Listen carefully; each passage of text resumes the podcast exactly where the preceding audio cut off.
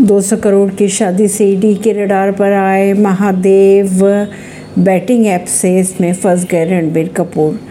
बात करें अगर ईडी की तो ईडी ने बॉलीवुड एक्टर रणबीर कपूर को समन जारी किया है। उन पर महादेव बैटिंग ऐप के प्रमोटरों से पैसे लेने का आरोप भी है। इस साल फरवरी में संयुक्त अरब अमीरात शादी होती है। इस शादी में लगभग दो सौ करोड़ रुपए कैश खर्च किए जाते हैं। प्राइवेट जेट से रिश्तेदार भारत से यूएई आते हैं। नाच गाना होता है, बड़े बड़े सेलिब्रिटीज़ परफॉर्म भी करते हैं। ये शादी थी सौरभ चंद्रकार की। सौरभ छत्तीसगढ़ के भिलाई के रहने वाले हैं। सौरभ ने अपने दोस्त रवि के साथ मिलकर महादेव ऑनलाइन ऐप की शुरुआत की थी। परवीन सिंह, नई दिल्ली से।